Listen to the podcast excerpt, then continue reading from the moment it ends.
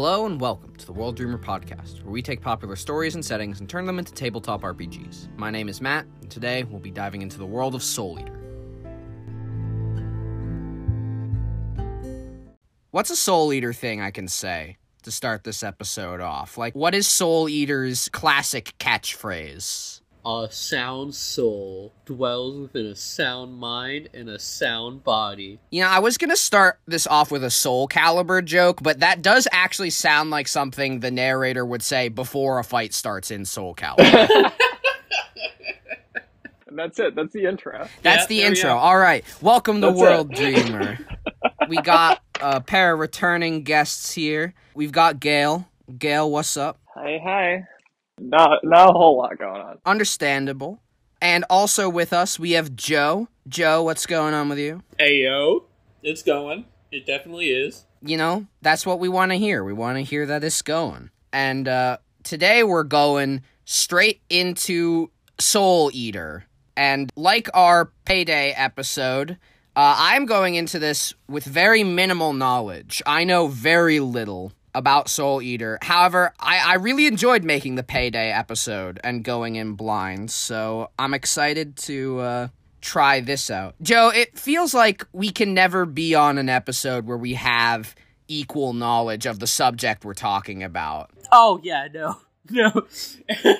One of us knows what's happening, the other one's just there for the ride. Yeah, that's on me. I thought we'd have the same level of knowledge for the first episode you were on, but I was mistaken. And now I've deliberately invited you on the two episodes where I know nothing. Well, at the very least, I know what's happening now. Which episode was that first one? That would be Ace Attorney. Ah. I'm just sitting there with fucking Rio. My boyfriend is pretty much carrying the entire fucking thing. Now I'm just sitting there just like, yes, these gay attorneys. Shout out to Rio. Oh, hell yeah. He's doing God's work. Absolutely. While I may have zero familiarity with Soul Eater, what's y'all's level of familiarity with Soul Eater? My brother introduced me to the show when I was like 12. It was on Netflix, and I fucking binged the entire thing.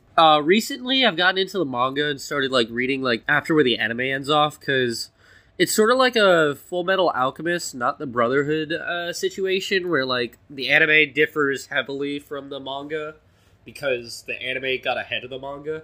So they just had to write their own ending, which people didn't really like, but... Hey, it worked for Game of Thrones, right? Everyone liked the last season of that. Oh, yes. Game of Thrones, season 8. Haha. An IP that I am certainly familiar with. Uh-huh. Yeah. It's almost like shows like that should just take a fucking break. Woo. But what do I know? Yeah. Gail, how about you? What's your level of familiarity with Soul Eater? It was one of the earlier anime that I watched. I believe it was sometime in middle school. I was watching... you know, everyone's first bad anime, Sword Art Online, on Netflix. Of course. And Soul Eater showed up in the recommended, and I was like, oh, that looks interesting. And it was surprisingly good for Netflix recommendations based off of the one anime I was watching so far. Hey, you know, we can say this, it's better than Sword Art Online. You know, the bar's so low for that. Yeah, but it's still an achievement nonetheless. I mean... could literally have a fucking monkey on a typewriter. It could write a better show than Sword Art Online. Actually, we can't rag on it too much. If it didn't exist, we wouldn't have the abridged version. That's fair. That's true. I fucking love Sword Art Online abridged. Yeah, here we are talking about Soul Eater, and I'll pitch this question to both of you since I definitely can't answer it. Why are we talking about Soul Eater? Why do we like it so much? And by we, I mean you. And why do we think it deserves something outside of D&D? So Soul Eater kind of has something going on similar to like how Fate and JoJo's, specifically with stands, would work, in that essentially the main story, you got the Grim Reapers running this academy, you know, as you do. And essentially the students at the academy, half of them are just like kind of regular humans. They're known as Meisters. And then the other half are people who can turn into fucking weapons. And then they go out and hunt down sinners and collect their souls. So you've got the thing of you're gonna need two characters per player minimum, because, you know, you've got the weapon and the user. Yeah, and the weapon's like an actual fucking person. It's not like just gun. Gotcha. There is a dude with guns, though, right? He has two guns, doesn't he? Yeah, he's got two guns and an extremely severe case of OCD. Checks out. Yeah, that's the whole reason he seeks out two separate weapons. Like, usually people don't do that, but he's like, I need to be symmetrical in fucking everything. He needs to be symmetrical. So I assume this is Death the Kid, yes? Yeah. In my cursory research, I did see him, and my initial reaction to his design was me thinking, God, I hate you, and I tried to parse in my head why. And funny that we've kept talking about this, because when I figured it out, it's because, oh, I think he kind of looks like Kirito. I'm sure he's a very fun character.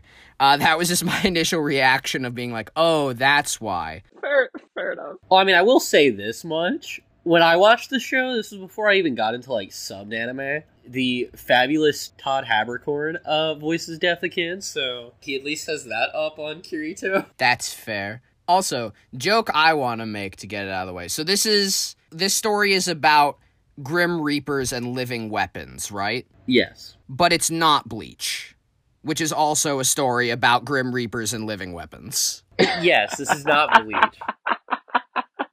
I don't know enough about Bleach to fully get that joke. I don't either, but to my understanding of Bleach, Bleach is about a school for Grim Reapers who have living weapons. I'll take your word for it. Honestly, don't. I wouldn't take my word for it.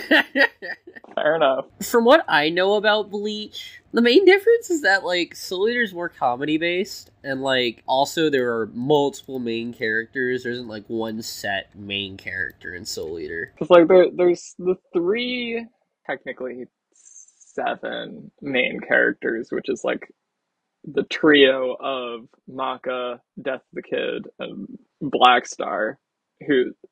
Black Star is, like, the shonen protagonist of Soul Eater. He's like Naruto taken to an even more extreme. Oh, no. Yeah. Luckily, oh, no. He does get better. Okay. But... I'll take your word for it. If you thought Naruto was annoying... Yeah. You're in for a rude awakening. Ooh-wee. But luckily, unlike Naruto, instead of being front and center protag, it's played off as comedic relief. That's good. Yeah. And he doesn't end up becoming a fucking dictator at the end. Oh, he would love that. No. But jumping into character design, so you would require two characters for this, a Meister and a weapon person? Like, you couldn't have one without the other, in theory? Yeah. There are actually... So, there's, like, some interesting techniques that show up in the story where there's, like, one Meister who doesn't necessarily need to use a weapon, and then there's one weapon who attained, like, the highest level of being a weapon. Essentially, you hunt down 99 evil souls, and then a witch soul, and then you ascend your weapon to become a death scythe. Don't let the name fool you. There's only one death scythe who's actually a scythe. Of course. Why, you know, why would there be more? Well, technically, too, when Soul does that in the manga. Yeah, but so one of the death scythes at the beginning of the story actually became a death scythe without a Meister. He just did it completely by himself. Interesting. But these are rare. Like, these are exceptions. Yeah. And then there's also, like... There's Meisters that can technically, like, attack without weapons. They use their own, like, soul length. Yeah, they use their soul wavelength. Which, the only big example of that is Dr. Frankenstein. Yeah. Talk about creative names. Legally distinct character.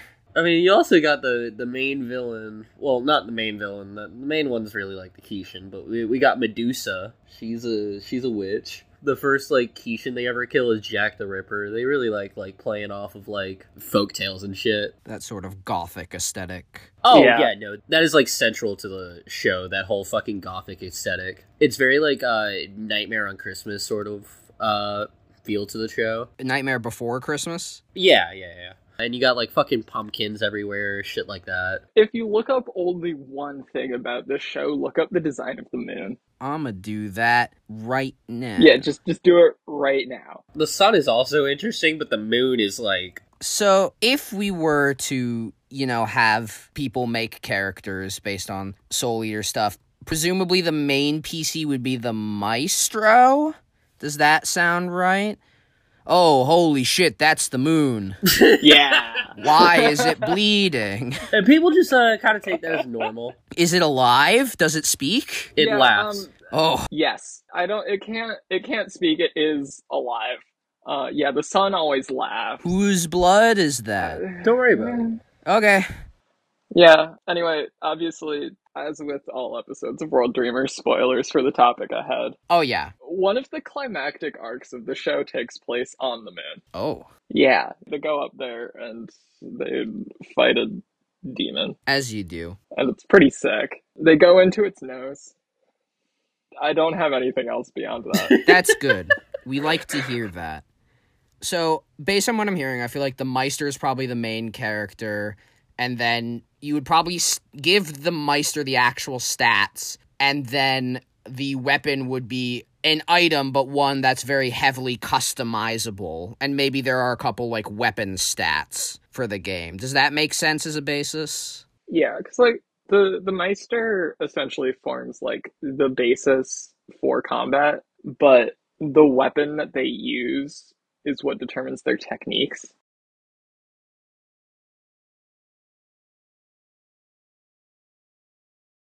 Is the weapon primarily what separates Meisters from one another, or is there other stuff that makes them distinct? I think one of the main focuses of Soul Eater is the personality balancing between weapon and Meister. One of the, like, techniques that they do, it's called Soul Resonance, and that's where the wavelengths of the soul between the weapon and Meister hit the same frequency, and they become more powerful as a result. And so you need to have compatible soul wavelengths in order to use a specific weapon. So one of the actually earliest, I think it's the first episode, Death the Kid arrives at the Death Weapon Meister Academy, which is genuinely what the school's called. And Black Star, who's very, like, showboaty, and I just remember that his actual name is Soul. Yeah, his name is Soul Eater. No, his name's Soul Evans, which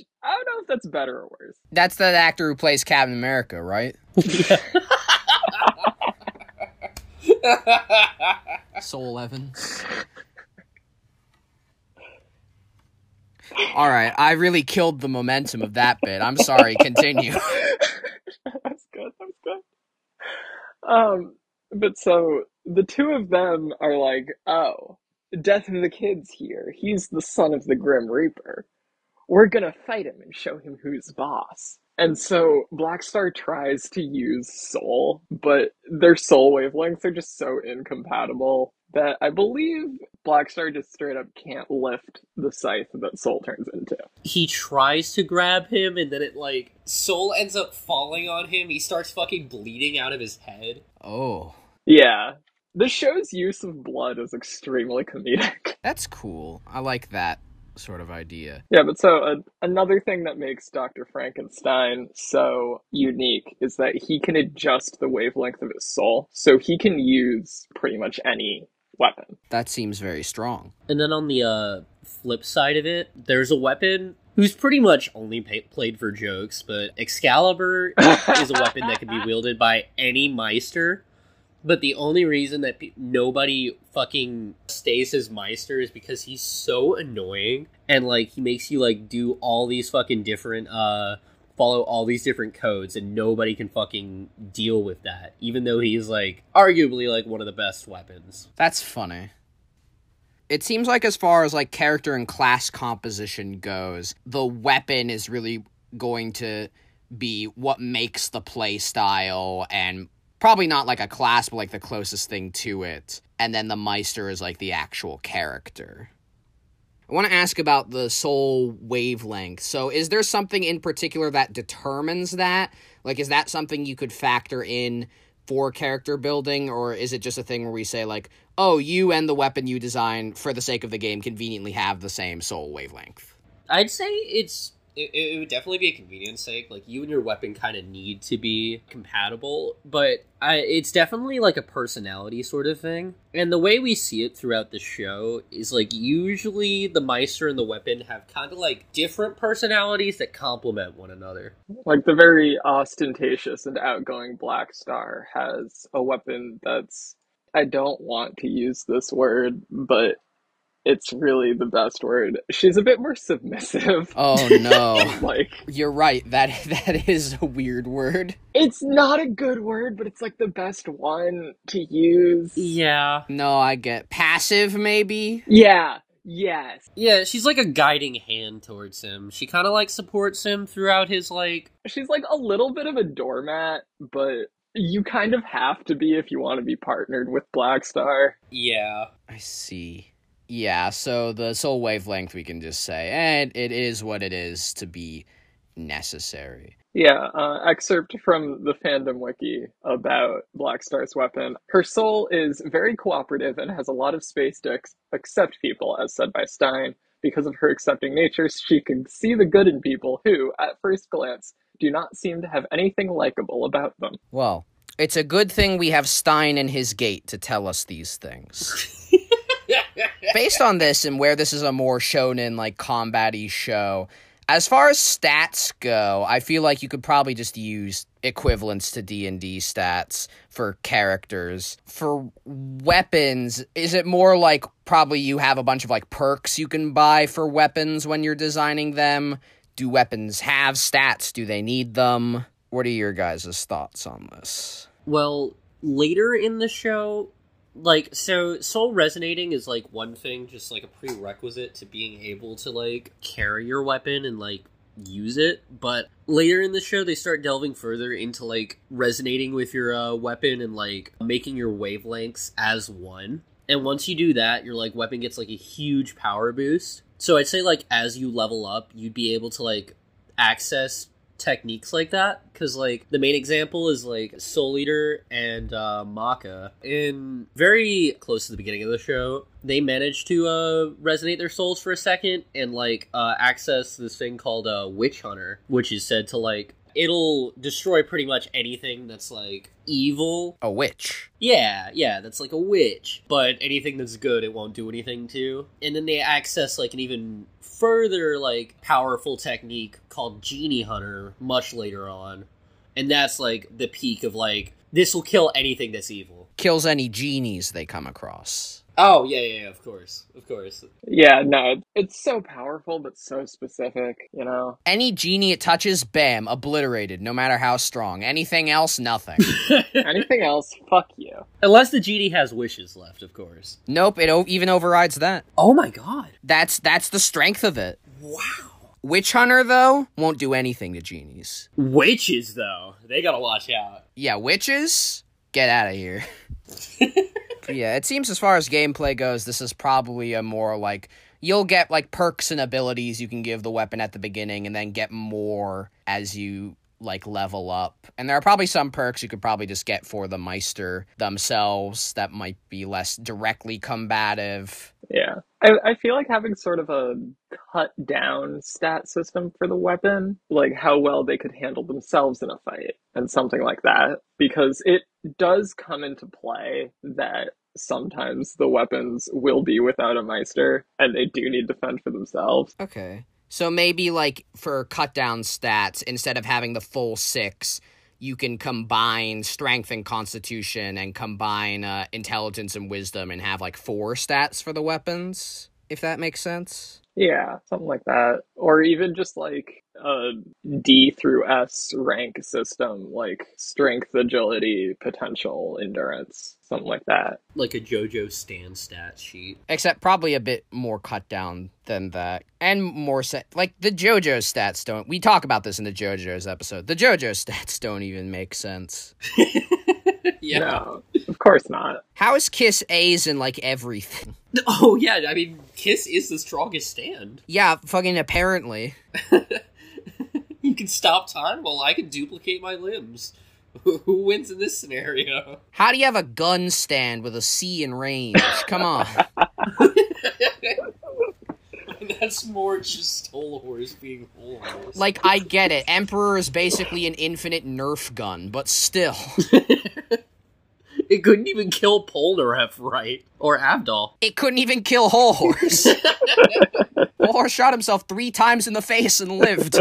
But yeah, I think that would work as far as stats goes. A bit going off of that, any thoughts as far as dice go? What sort of the dice system of this would look like? I don't have any ideas. My brain is empty when it comes to dice. I'm like, you know, I understand the importance of them, but I'm like, I don't really know how to implement those systems. You know me. Something, let's use the D12. I guess that's fair. I guess as a jumping up, like, how similar would you say, like, combat in this game would be to, like, combat in D&D? Would there be anything else to change it? Are there elements of it that might require something, like, a different type of, like, dice system? Well, so, I'd imagine to make every battle more interesting, you wouldn't want to be able to, like, do your soul resonance, like, wavelength thing every battle.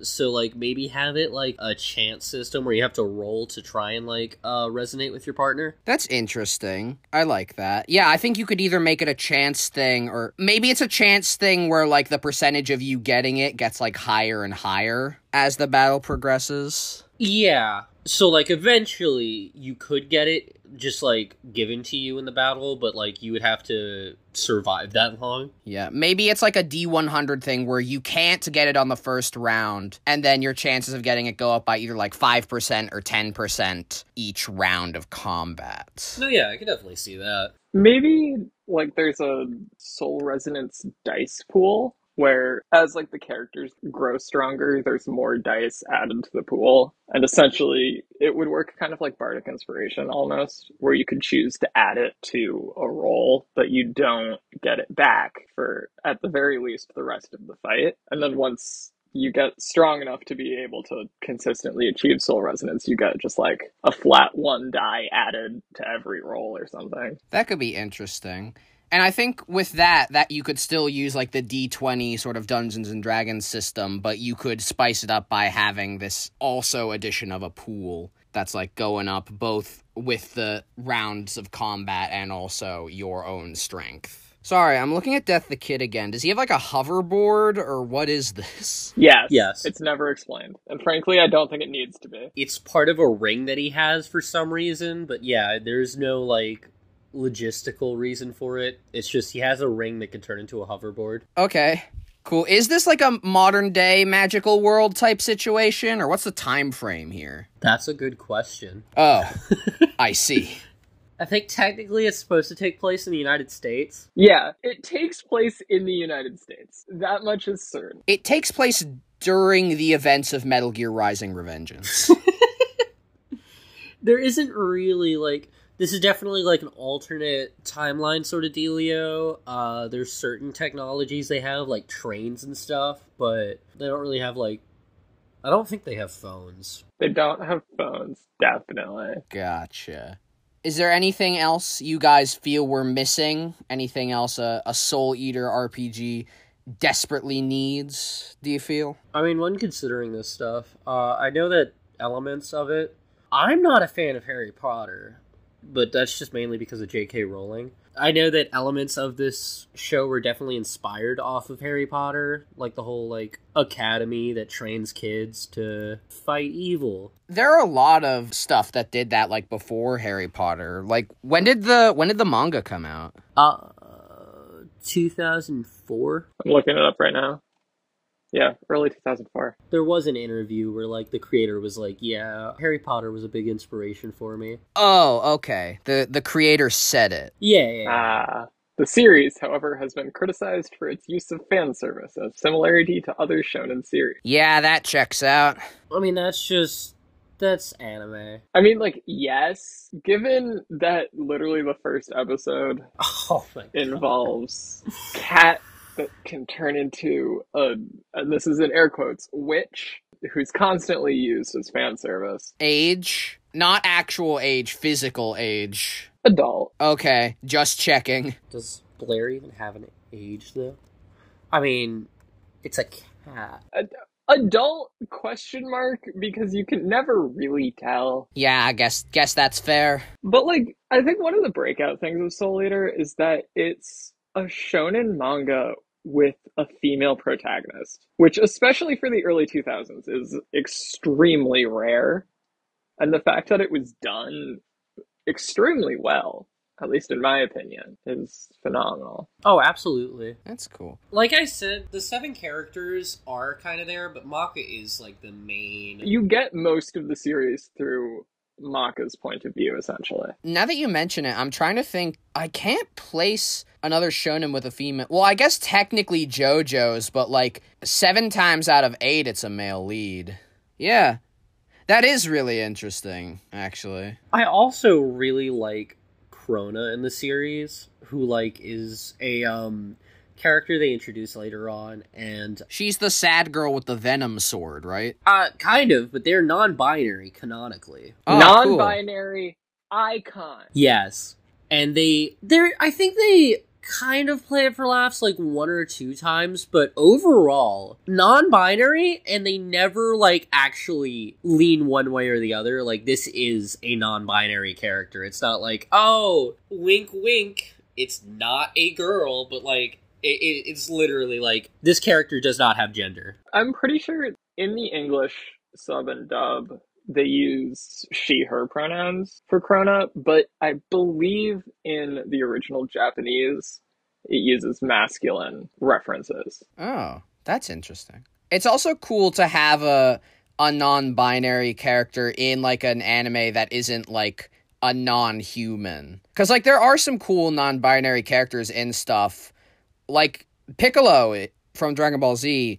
Though he's referred to sometimes with he, him, is non-binary. However, he's also, like, a slug man. Yeah, okay, looking it up, Stone Ocean came out in early December 1999, the original manga. Wait, really? That's true, but this at least had, like, a female lead, like, throughout all of it, as opposed to JoJo's, which just had a female lead for, like, 1 arc. I do love Jolene, though. She's one of my favorite JoJo's. Yeah, no, she's really good. I forgot that there are special types of soul wavelength. Oh, yeah. Some people really know how to hit that soul lick, you know?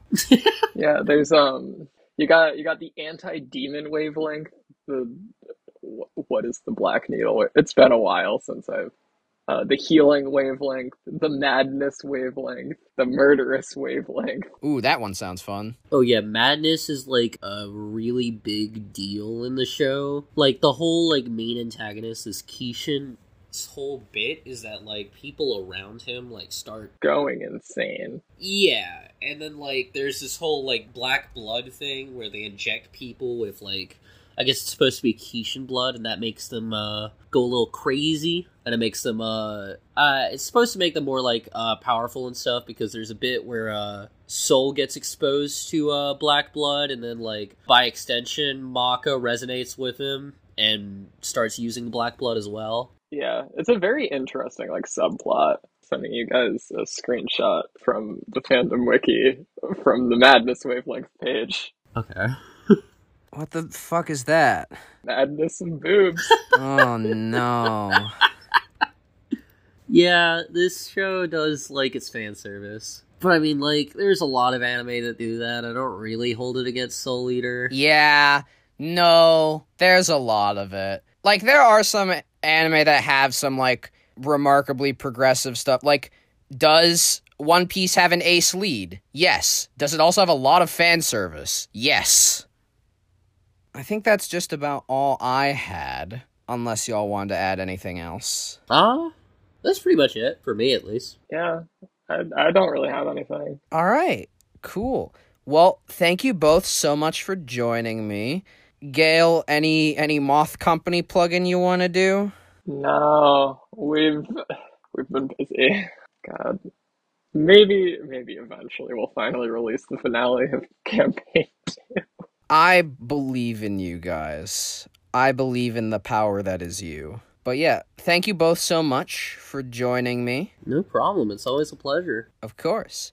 For those listening, if you'll recall the announcement from last week, below, if you're listening on Spotify, there'll be a poll where you can vote for what you want the upcoming actual play series to look like. We're doing an actual play series soon. It'll take me a little bit to get it set up, of course, but I'll try and work as quickly as possible. If you're not listening on Spotify, go to my Instagram at the.world.dreamer, where you'll find a poll that you can vote. It will be up once this episode is out. Excited to see what the series is. And, I'm excited for things going forward.